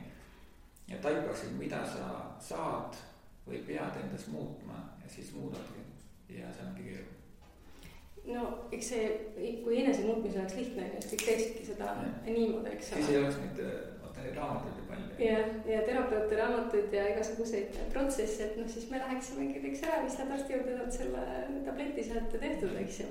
et kuidas, kuidas sealt, et ma käin konsultatsioonis ära, ma näen läbi need mustrid, ma saan need taipamised. kas, kas ongi, kas, mis on need tegevused või, või mis on see, mida pärast inimene peab ise siis nii-öelda, kuidas ta saab ise veel ennast aidata, et sellel oleks tõesti mõju mm,? noh, jah. et selline teadlik meditatiiv, noh, meditatsioonid või palved või noh, igasugune teadlik tegevus viib alati sellele kaasa ja, või metsas elutamine, pargis elutamine, et noh. ma arvan, et noh, igasuguseid äh, häid taipamisi tuleb ikkagi siis, kui, kui. On vaikus. oma mugavustsoonist välja astuda mm. -hmm. mul täna tuli jälle kuskil hommikul tuli nagu tuli see lause või pilt kuskilt, et äh, päris elu toimub alati väljaspool mugavustsooni. mugavustsoon ongi seesama, see on see ohvri tasand või see on see ellujäämise tasand või see on see, et noh, nii mõnus on lihtsalt siin olla on ju selles mm, -hmm. selles väikses piiratud kohas. et iga samm, mis ma teen välja sellest mugavustsoonist ongi, ongi see, et, et ma, ma ise noh, ma ise pean, noh nagu see on see, et, et et jube hea on võib-olla kuulata, vaadata, et inimesed tegelevad siin mingi, kes käib jääaugus või kes äh, jookseb ja suusatab mm. -hmm. aga ise ei viitsi, on ju. noh, lihtsalt äh, aja ennast äh, diivani pealt ülesse ja, ja, ja tee seda teadlikult, regulaarselt, et noh, see ongi see, et. et miks ma arvan ka igasugused dieedid ja igasugused nii-öelda väljaspoolt ennast igasuguste imeasjade otsimine ei toimi, et et äh, teedki ühe korra ära või teed kolm korda, siis jälle unustad ära ja et noh, kontseptsioonis on ka, kui ma näen, et, et äh, noh, et inimene võiks teadlikult iseenda, iseenda mingi teemaga tegeleda, siis ma ütlen, et iga hommik kakskümmend üks korda järjest miinimum mm, -hmm. aga võib nelikümmend kaks veel parem mm. -hmm. vaatad peeglisse ja ütled endale midagi või noh, noh väga tihti on ju see, et äh, väga palju, väga, väga tihti me paneme enda õnnelikuks olemise sõltuvusse sellest, et ennem ma pean pool maailma õnnelikuks tegema. sest mul ei ole õigust olla õnnelik, kui mu vanemad on õnnelikud. aga see on alati minu enda mõte või arvamus, hinnang, et vanemad ei ole õnnelikud. ma pean veel neid päästma ja veel neid aitama. või noh, ma ei saa olla õnnelik, kui mul partner ei ole õnnelik ja nii edasi, et et jah, ma olen väga soovitanud, et näiteks mõni võiks osta teadlikult iga päev endale mingi ilusa asja riide või mis iganes. et tõsta seda enda, enda väärtust ja eneseväärtustamist, sest noh, minu arust, minu arust mul on anda midagi siis, kui seda, kui seda on päriselt minus olemas. et noh, minu arust ka väga tihti need igasugused äh, noh, sellised äh, väljendused, et äh, vot äh, partner enam ei armasta mind. aga võib-olla on minu enda süda lukus mm. ja ma ei taju oma partneri armastust. et võib-olla prooviks seda, et kui ma ise päriselt armastan iseennast ja kui ma oma seda neljandat tsakrat või kuidas iganes seda nimetatakse. universaalse armastuse kogemise jagamise piirkonda iseenda avaras tegelikkuses avan, siis ma võin avastada, et partner on täitsa normaalne mm. -hmm. ja mul, ma ei tea, sõbrad ja sõbrannad on ka normaalsed, et. et noh, kuidagi see, et noh, ikka see väljaspoolt selle ime ootamine on inimlik, aga noh, mulle tundub, et see ei vii edasi ja mulle tundub ka, et, et see. noh, jällegi see, et, et muudan ja päästan enne teised ära, et siis elu läheb õnnelikuks, et võiks muuta ja päästa iseennast. miks meil on endaga nii halb suhe? Ma arvan, et äh, see tuleneb noh, sellest illusioonist, kus me oleme. see noh, mingis mõttes, et, äh, et noh, mm, noh, minu enda jaoks ka kõik algab sellest identiteedist, kes ma olen. noh, ja, ja kuna meid on õpetatud, kasvatatud, programmeeritud ähm, noh, selleks ühiskonna liikmeks on ju, et, et me lihtsalt lihtsalt täidaksime seda mingisugust rolli siin, siis, siis nii ongi mm. -hmm. et, et ma arvan, et kui, kui mul endal ei ole iga päev küsimust, et kes ma tegelikult olen ja miks ma päriselt siia tulin ja mida ma päriselt võiksin luua, kui ma kogu oma potentsiaali avan, noh siis, siis läheb üks kehastus jälle niuhti mööda. ei olegi midagi muud. jah, tundub kui on mingisugune teema üleval, näiteks äh, vahel inimesed tahavad ka mingeid asju lahendada, aga, aga vahel ei ole võimalik, äh, näiteks ma tahan oma emaga midagi lahendada või isaga, nad on surnud või, või nendega lihtsalt ei ole võimalik rääkida, sest nad ei ole selles kohas, kus kas ma pean tulema konstellatsiooni koos selle inimesega, et seda teemat lahendada? Äh, no on olnud imelugusid, kus tullakse ähm, kahekesi ja üks, äh, üks meesterahvas tõi poolsuguvõsa kohale. noh, muidugi tal oli see agenda, et ta tahtis suguvõsale tõestada, et temal on õigus. noh, ma ei öelnud, noh, ma näen seda, aga ma ei saa seda kohe öelda, et noh, ikkagi teeme protsessi läbi, siis jõuame selleni. et, et äh, noh, enamasti käiakse üksi. Mhm. aga jah, noh, lihtsalt lihtsalt sellepärast, et äh, noh, et, et äkki õnnestub enda, e, e, enda jaoks midagi seal näha, taibata ja siis noh, siis nagu inimsuhetes midagi teha, aga. aga noh, jah, kontseptsioon ei eelda, et, et peaks tulema mm -hmm. kahekesi või, või neljakesi, kuuekesi. kui mul on kellegagi probleem, siis tegelikult konstellatsiooni välja aitab ja. läbi esindajate ja.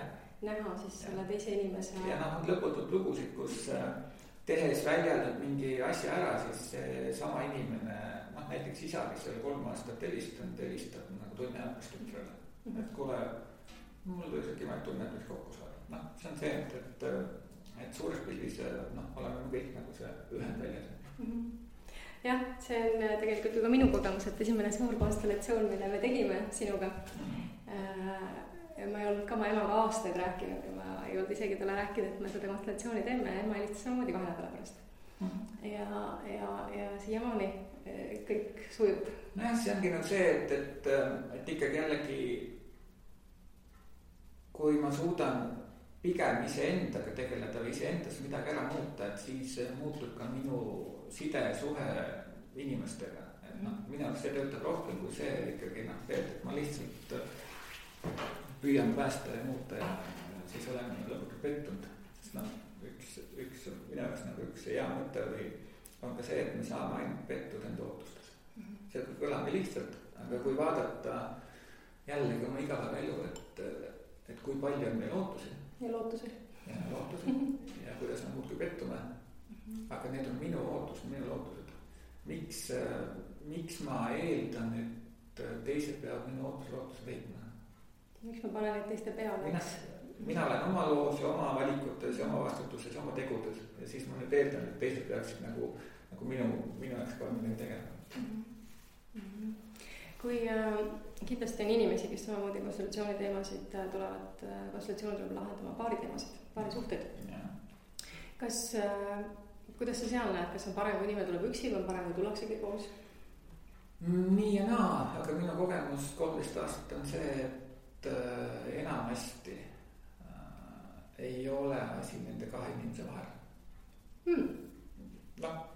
Kus see siis on?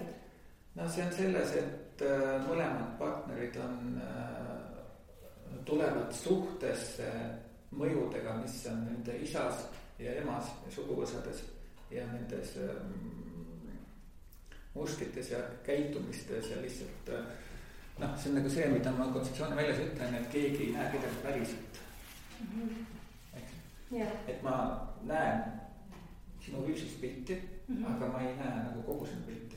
või näiteks, kui mul on nagu ülekanne, et sa meenutad mulle minu ema või, või ma ei tea kedagi, siis tekivad ülekanded. see on nagu peal. jah, see ongi see, et miks keegi ei näe kedagi päriselt, on ju. noh, miks, miks konsultatsioonis ka, et vanemad ei näe päriselt oma last sest nähakse füüsilist keha, aga ei nähta seda hinge olemust, kes on, kes on kehastunud ja sealt me saame need noh, nii-öelda oma esimesed traumad, et, et keegi ei näe päriselt. et me, noh, sealt tuleb see nähtamatus. Ja, ja nii on ka paarisuhetes, et, noh, kui see armumise tuhin mööda läheb, noh, mis on nagu ma arvan, jällegi looduse või looja poolt väga hästi nagu loodud, et noh, muidu, muidu neid ei elaks nii palju. Yeah. et kui see üles läheb, üle läheb, et noh, siis ongi, et siis peab hakkama nagu päriselt midagi tegema peab pingutama, et kokku jääda, eks. nojah, või siis äh, noh, jällegi, et kas nüüd taibata ja teadvustada endale, et kust tulevad need minu suhtumised või ootused või eeldused partnerile mm. -hmm. Yeah.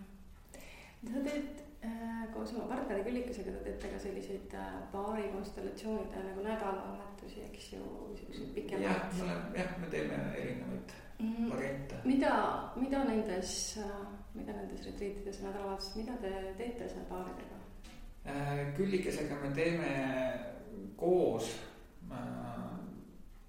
me tegime nagu terve ühe aasta.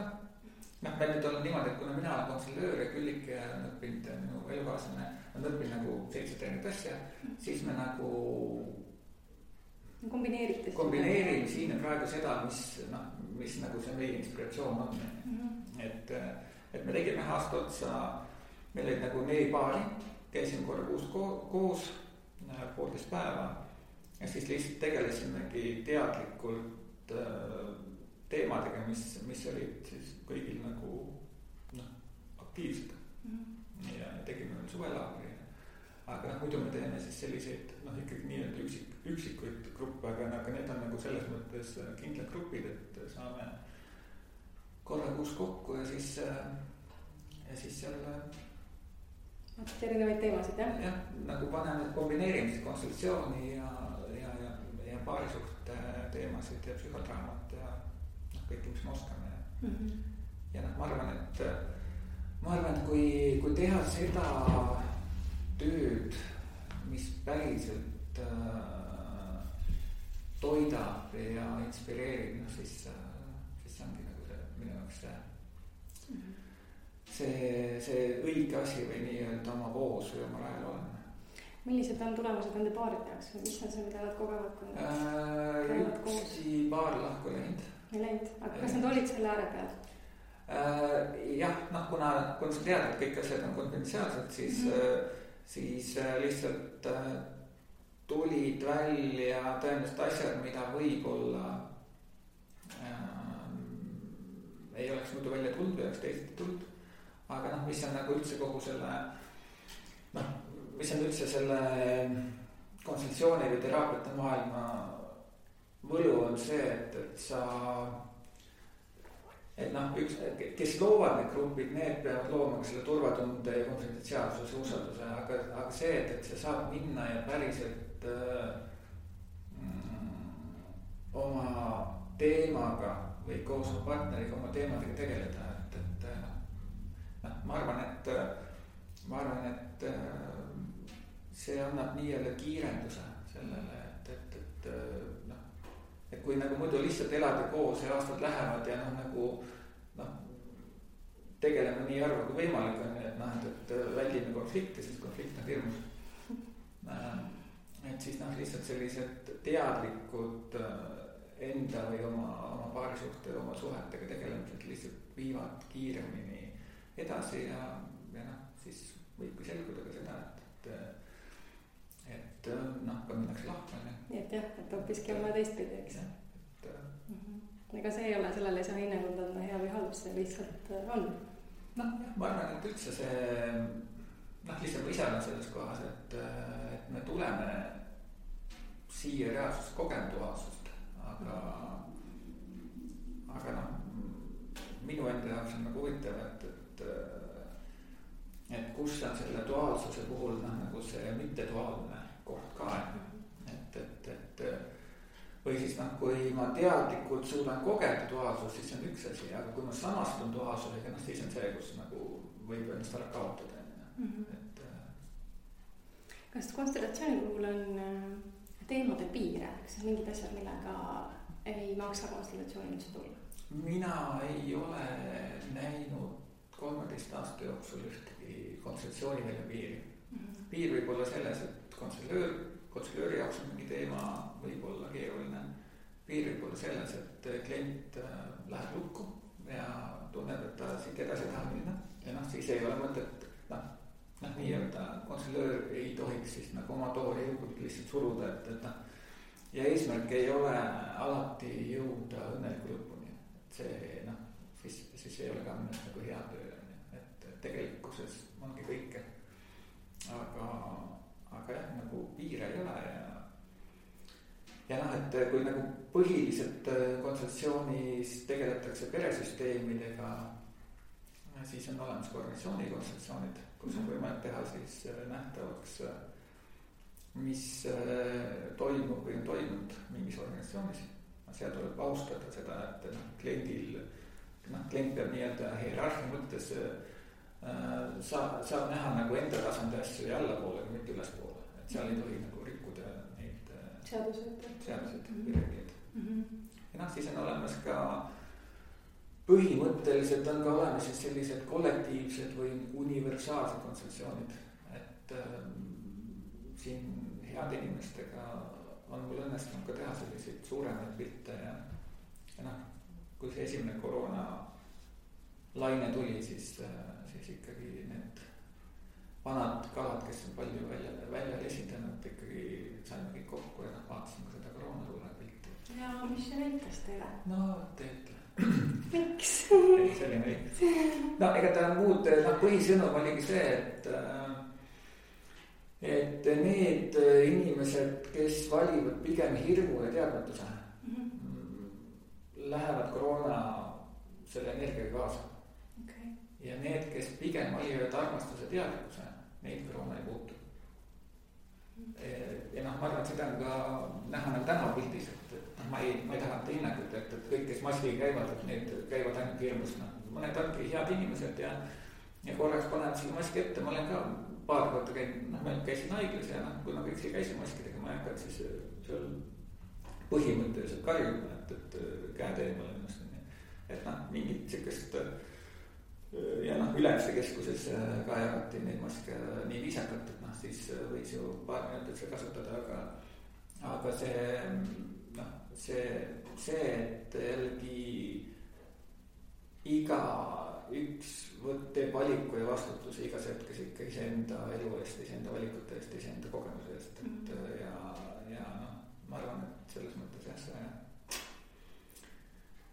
et noh, mis iganes selle koroonaga on ja, ja, ja kui kaua seda mängu veel mängitakse, või noh, või, või seda reaalsust siin luuakse ja hoitakse, et, et noh, eks elu näitab et ei ole seda vaadanud, et kuhu, kuhu maailm liigub? teist tööd pole teinud, aga noh, ma tean, et siin on, on mõned konsulöörid veel tegid nagu neid töid ja mm, ja siis me oleme muljeid vahetanud. et kas me siis liigume selle äh, digitaalse vangla poole? Noh. kiibistatud digitaalse vangla poole? no vot, ma tean, et need on su need lemmikteemad, et, et jah, aga noh, kui on nagu kui on nagu seltskond, kes soovib nagu vaadata mingeid suuremaid pilte, siis on võimalik selliseid, sellist tööd teha mm. -hmm. seal on lihtsalt noh, hästi suur austus välja suhtes ja, ja ka selle taotluse ja fookuse suhtes, et. et noh, põhimõtteliselt noh, võib nagu kontsessiooni välja vaadata, tegeleda absoluutselt kõigega. aga seal lihtsalt on see, et, et on nagu teatud reeglid, et siin ei saa, ei saa nagu noh, kui sa reegli rikud, siis sellel on nagu otsene mõju sulle endale, et. kas võib olla ka niimoodi, et, et inimene tuleb mingi teemaga konstellatsiooni ja väli ei näita mitte midagi ähm,? mul endal ei ole päris sihukest asja olnud, et nagu väli midagi näita. jookseb kinni täiesti äh,? Noh, ma ei ole Bert Hellingeriga kohtunud, onju. Mhm. tema on nüüd see, kes üheksakümne kolme aastat lahkus siit ja, ja noh, kes on selle meetodi rajaja ja arendaja ja noh, alati kui ta jälle tuli mingi uue, uue tasandiga välja, siis kõigepealt kõik sõimusid, et noh, et nüüd jälle likud vana hea ära, siis võttis omaks ja noh, niimoodi on see kontseptsiooniprotsessi areng käinud, et. et, et. et. Meli jookseb kinni. ise jookseb kinni. Bert Hellinger väidetavalt äh, alguses äh, keeldus ühest kolmandikust tööst mm.. noh, lihtsalt äh, noh, ma saan rääkida, nad on kuulnud yeah. mind kohljalt. et lihtsalt äh, sellepärast, et ta nägi, tundis või tajus, et klient ei olnud valmis mm.. päriselt, siis ta lihtsalt ütles, noh, võib-olla lihtsalt see, et tema oli ka noh, niivõrd sihuke suur tegija ja ta, mina olen pidanud ütlema seitsme aasta jooksul võib-olla kolmele inimesele, et ma siin ja praegu ei ei saa su tööd teha okay.. aga on ka juhtunud, et ma olen teinud, noh hommikul ei ole saanud, aga õhtul juba olen saanud mm. -hmm. aga noh, see on seesama koht, et, et noh, nii-öelda ideaalis mitte midagi isiklikult, et see ei ole see, et, et. Et mul on selle inimese vastu midagi, vaid see on see, et kui ma näen ja tajun energeetiliselt, et noh, midagi on teisiti, et siis aga seda, et nagu väli üldse ei avane, seda ma pole näinud. aga ma usun, et see on võimalik. aga inimene saab ise ka kuidagi blokeerida, et on, on nii? jah, saab, saab mm, -hmm. et äh, lihtsalt noh, mul pole võib-olla sattunud seda noh, siis, siis tekib küsimus on ju, et noh, milleks tulla yeah.. kui noh. midagi ei toimu jah, noh kuigi jah, kui me, kui ma õppisin kunagi Olga Gnasin koolis, siis äh, õpetaja rääkis ka sellest äh, nii-öelda terapeuditapetest. et noh, sihukene väljend on nagu terapeuditapet. väga huvitav. Need on siis sellised inimesed, noh, ma arvan, et ma olen mõnda näinud. Need on siis äh, inimesed, kes äh, kes päriselt ei taha iseenda tegelikkuses midagi muuta, aga nad lihtsalt tahavad nagu käia erinevate terapeutide juures ja lihtsalt nüüd nagu mängida, et noh, et vot mul on sihuke raske lugu ja nüüd sina siin äh, viskle ja võimle ja tee midagi. kuula mind. aga, aga noh, mind niikuinii ei huvita. mul on võib-olla üks sihuke veider kogemus oli, et äh, noh, klient tundus äh, ise kummalises kohas, aga, aga ma ikkagi tegin talle töö. Ja siis ta pool aastat hiljem kirjutas, et äh, et tema elus pole midagi muutunud ja ta tahab raha tagasi saada mm. -hmm. siis ma küsin, et okei okay,, et aga noh, räägi, mis sa teinud oled pool aastat. mitte midagi. noh, ja siis on see koht, et noh, et kui ma ise mitte midagi ei tee, noh. noh, siis kõik, ükski asi ei tööta, on ju. kaalust ei saa võtta ja alkoholismist ei saa loobuda ja, ja mida iganes, et. et midagigi võiks teha, et noh, siis nagu midagi muutuks, on ju kui palju on seda, et inimesed äh, tulevad sellise negatiivse tagasisidega või süüdistavad sind milleski või kas seda ka esineb? peaaegu üldse pole, noh, ma olen nagu jah, minu enda õpetaja, õpetaja Tiiu Vilu Norrast ja siis tema õpetaja olid siin ja tegid ühe naisele töö. ma esitasin seal väljas ja muidugi naine ütles, et see on kõik jama, kõik hoopis teistmoodi ja see on ja, ja noh käitus üsna ebaviisakalt, läks minema. ja noh, nagu, nagu ma ütlen, juhused ei ole, siis mingi kolm kuud hiljem ma olin teise konselööri juures, kus seesama naine tuli täpselt sama küsimusega. ma ei tea, võib-olla ta ei mäletanud, et ta mind kasutas eelmine kord ka, aga ta pani mind samasse rolli. Hmm. Väli, väli, väli oli täpselt samasugune, noh, ma lihtsalt mäletasin nagu esindajate asetusi ja neid dünaamikaid ja ja siis ta lõpuks murdus, ütles, et jaa, et okei okay., et noh, jah, et. Äh, pidi kaks korda siis nagu erinevast ja. kohast nägema. et äh, aga noh, konselööri töö, selles mõttes ma, mina ei ütle, et konselööri töö on lihtne ja lõbus, et. Äh, et ta võib tunduda, et noh, et lihtsalt paneme väljas inimesed liikuma ja vaatame, mis välja tuleb, aga noh. et selle välja lugemine ja hoidmine ja, ja noh. konselööril on oma vastutuse tasand, et, et konselöör ei saa vastutada kõige eest, ju aga see, mis, see, mida konservöör siin loob ja hoiab, et see on nagu konservööri vastutus ja see, noh, see ei ole lihtne. et äh, kuidas sina siis noh, ütleme konstellatsiooniprotsessi, et teedki esmaspäevast reedeni äh, kümme tundi päevas kogu aeg on. no konstellatsiooniga on sihuke keeruline asi, et, et ähm, selleks on vaja alati kümme või rohkem või natuke vähem inimest. ja, ja, ja kliente. Ja sellepärast selliseid päevi, noh, ta ei ole kaheksast viieni teoreetiline, et ta on selline, lihtsalt on päevad, päevad teada ja, ja, ja siis äh, kliendid pidevalt kirjutavad, helistavad, et millal saab tulla. aga on ka veel selline variant, et, äh, et ma ise olen nüüd äh, nii-öelda nende koroona tingimustes, kus esimene laine oli ja noh, ei tohtinud midagi teha, siis ma hakkasin tegema ka üks-ühele tööd. ehk siis. mitte grupis siis? jah et see ongi see, et klient tuleb ise kohale ja, ja siis äh, inimeste asemel me kasutame paberit, et paberi peal siis ta joonistame noh, nii-öelda ülevaates inimese ja selle nina on ju, ehk et mhm. kes, kes kelle, kes kellega suhtes on, kes kuhu poole vaatab, kes on lähemal-kaugemal ja siis kirjutab nimed. Ja siis äh, juba see, kuidas inimene selle esimese asetuse välja paneb, noh, sealt tuleb esimene informatsioon. Ja siis ma ise käin välja lihtsalt tajumas. Ja noh kuna ma olen nii kaua selles maailmas elanud, siis äh, teatud nägemine, tajumine on lihtsalt tekkinud ja. ja niimoodi saab, saab ka töötada üks-ühele, et, et noh, siin äh, üks meesterahvas käis äh, seitse korda privaatselt. väga lühikese aja jooksul ja noh, tegi minu jaoks nagu võib-olla kõige suurem hüppe või, või, või muutus enda elus. et Mhm. noh, selles mõttes, et noh, tihti küsitakse, noh, et kui tihti võib teha ja, ja peab tegema ja. Et noh, minu arust jällegi ei ole reeglit, ei ole seda, et äh, noh, kunagi jällegi oli, kui me koolis käisime umbes, et ma ei tea. iga kolme kuu tagant võib teha, tihedamini või, aga noh, ma olen lihtsalt näinud inimesi, kes on väga lühikese aja jooksul teinud väga palju töid. äh, ja, ja on teinud väga suuri muutusi oma elus, et, et noh, ma selles mõttes ei, noh, ma arvan, et reeglid on ikkagi kas sa paned näiteks ikkagi mingisuguse noh, nii-öelda jala ette, et kui inimene käib ja käib ja käib ja käib ja sa tõesti näed, et tegelikult nagu mitte midagi reaalselt ei toimu?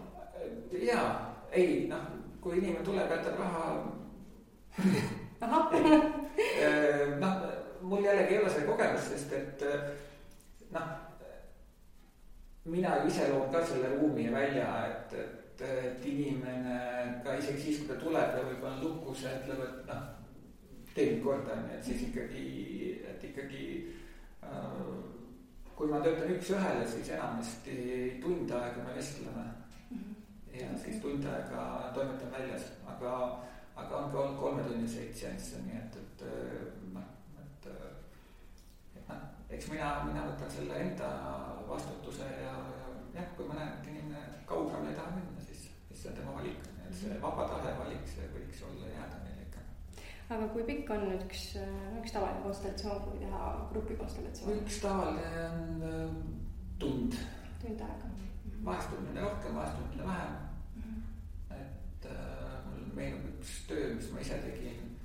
noh, selles mõttes nagu kahekümne minutiga, lihtsalt klient oli nagu nii valmis, noh, ta küpses ja küpses ja ta kirjutas mulle mitu korda ja siis, kui kohale tuli, siis lihtsalt kahekümne minutiga nagu oligi nagu vau, et nagu. ja tehtud. Tehtud okei. et aga noh, tavapärane jah, aga, aga noh, konsulööridel on erinev käekiri, et mõni töötab pikemalt, mõni töötab lühemalt ja no siin ei ole jällegi kellegi asi öelda, mis on õige vale, nii et, et noh, ma arvan, et nii on ikka, et. et iga klient, iga konsulööri juurde tulevad tema kliendid ja nii edasi, et. kes kellega klapib ja kelle energiat sobivad. jah, ja noh, ja noh, ma arvan, et see on ka nagu iga noh, igaühe enda asi, et, et noh, ikka see vana teema, et kõigile ei saa meeldida. noh, kui ma ise tean südames, et ma annan endast parima ja, ja kellelegi see miski siin ei sobi, et noh mm -hmm. siis teha kas sa oskad veel ka lõpetuseks tuua seda eristust nagu, et kui äh, me rääkisime, et on võimalik teha nii privaatkonstellatsioone, eks ole, kui on võimalik teha siis ka äh, grupikonstellatsiooni, et osad inimesed ei tahagi üldse grupis käia, on ka see, et nad ei julge teiste ees rääkida niimoodi, et. et kas saab öelda, et üks on parem kui teine või, või et tulemused on ühes paremad või teised, mis sa. tulemused on erinevad noh, nagu üldiselt see, et kui on nagu inimesed ja inimesed väljal esindajad liiguvad, noh siis see võiks öelda, et noh, nagu võib tulla rohkem informatsiooni. aga mul on lihtsalt olnud nüüd ka nii palju neid üks-ühele töid, et, et mõned tulevadki ja ütlevad, et nad ei tahagi grupis. miks iganes ja noh, siis, siis me töötamegi üks-ühele ja see noh, tema jaoks toimub parimal võimalikul moel. paremini kui jah, pigem. et, et siin ei ole, et noh, väga paljud ju noh, võib-olla aastaid nagu küpsetavad ennast, sest et ega see noh, enda tegelikkusega kohtumine. noh, sa oled ju ka kogenud seda küll, et noh, see ei pruugi alati olla siukene meeldiv. mida iganes siit välja tuleb, aga noh. et, et, et kui see elus edasi viib, noh siis ikkagi võiks ju nagu tegeleda oma tegelikkusega mm. -hmm jah, aga eks iseendale otsa vaatamine ja, ja see teekonna käimine ongi tegelikult, ongi päris raske protsess jah, noh, ma olen ka siin öelnud oma gruppide vahest, et, et, et, et me, noh, me elaksime mingis mõttes justkui meil oleks kolmsada aastat seda keha antud mm, -hmm. et, et lükkame kogu aeg asju edasi, et noh.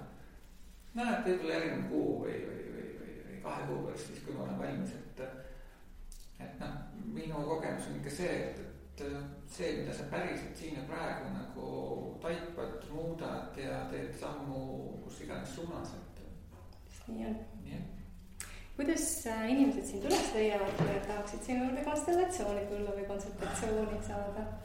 no ma reklaamin enda neid äh,, mul on Eldo korvikonsultatsioonid mm. -hmm. on nagu see oma keskkond ja, ja siis äh,. kus keskkonnas see on? Facebookis ikka. Facebooki leht. jah mm -hmm., et äh, ja noh, ja nii ongi, et, et, et lihtsalt väga noh, ma ei tee seda tööd on ju nii tihti, et, et ja noh. ja siis noh, vanad kliendid lihtsalt soovitavad ja sina soovitad palju yeah.. et noh, nii ta on mm -hmm. ja, ja noh, jällegi ma arvan, et alati, kui, kui peab midagi juhtuma, siis juhtub mm -hmm. ja kui ei pea, siis Te leiate Helda üles Facebookist, ma kindlasti kirjutan ta nime ka ilusti sinna podcast'i alla välja ja, ja noh, loomulikult saab läbi minu siis Helda üles leida alati. Minu kontaktid on kõik olemas, et äh, hästi tore, aitäh Helda selle toreda vestluse eest, aitäh, et sa tulid.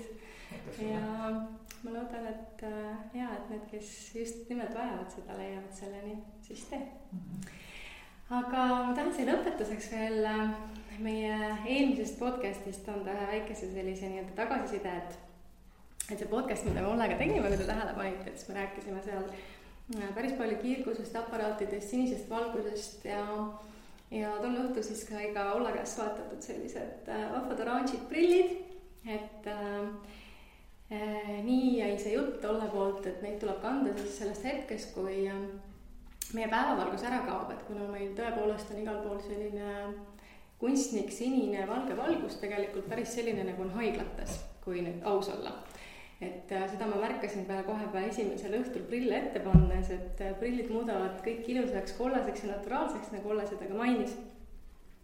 ja, ja tahtsingi öelda seda, et millised tegelikult olid efektid ja kui kiiresti need tulid, et äh, esimese kolme päevaga, mida ma koheselt märkasin, oli see, et tõepoolest ma tõusin hommikul üles, kui ma olen siis mm, kandnud prille kogu sellest hetkest, kui siis päike kaob ja, ja kuni ma magama lähen et ma hommikul tõusin üles, pea ei ole paks ja silmad ei ole väsinud enam, et see oli nagu äh, hästi vahva, tõesti. ja ma läksin siis äh, järgmisel päeval äh, välja autoga sõitma, päike säras, noh täiesti fantastiliselt, valge lumi säras. et ma ei ole kordagi pidanud päikseprille enam ette panema, ka täna oli ikka väga ere päike ja ma ikka suutsin ilusasti hoida, et tõepoolest aitab meie silmi nagu nii palju laadida ja, ja üleüldse kogu see valguse teema, et kuidas me hakkame nägema ja tajuma eh, tõesti selle valguse erinevus on nagu meeletult suur ja kuidas see külmsinine valgus eh, tõepoolest meid nagu tühjaks imeb. et äh, nendel prillidel on jah, imeliselt kiire mõju, nii et äh, kellel on äh, kellel on ikkagi see tunne, et võiks natuke midagi muuta, võiks ennast hommikuti paremini tunda ja võiks oma silmi kaitsta, oma melatoniini tootmist ja kõike seda. et äh, võtke siis Ollega ühendust, tegelikult on netis päris palju erinevaid poode, ma ise vaatasin ka, mis need juba müüvad, hinnaklassid on erinevad, kes tahab omale teha siis korralikult raamidega, siis Olle teeb spetsiaalselt. aga, aga sellised spordiversioonid saab ka äh, endale soetada, igal juhul äh, Olle poolt oli see väga positiivne selline info ja, ja tõesti tulemused on, on väga kiired tulema aga aitäh jälle, et te vaatasite ja kuulasite ja, ja nüüd tuleb mõnda aega külalistega paus ja siis äh, mõne aja pärast tulevad kõik külalised jälle tagasi. nii et äh, aitäh teile ja järgmise korrani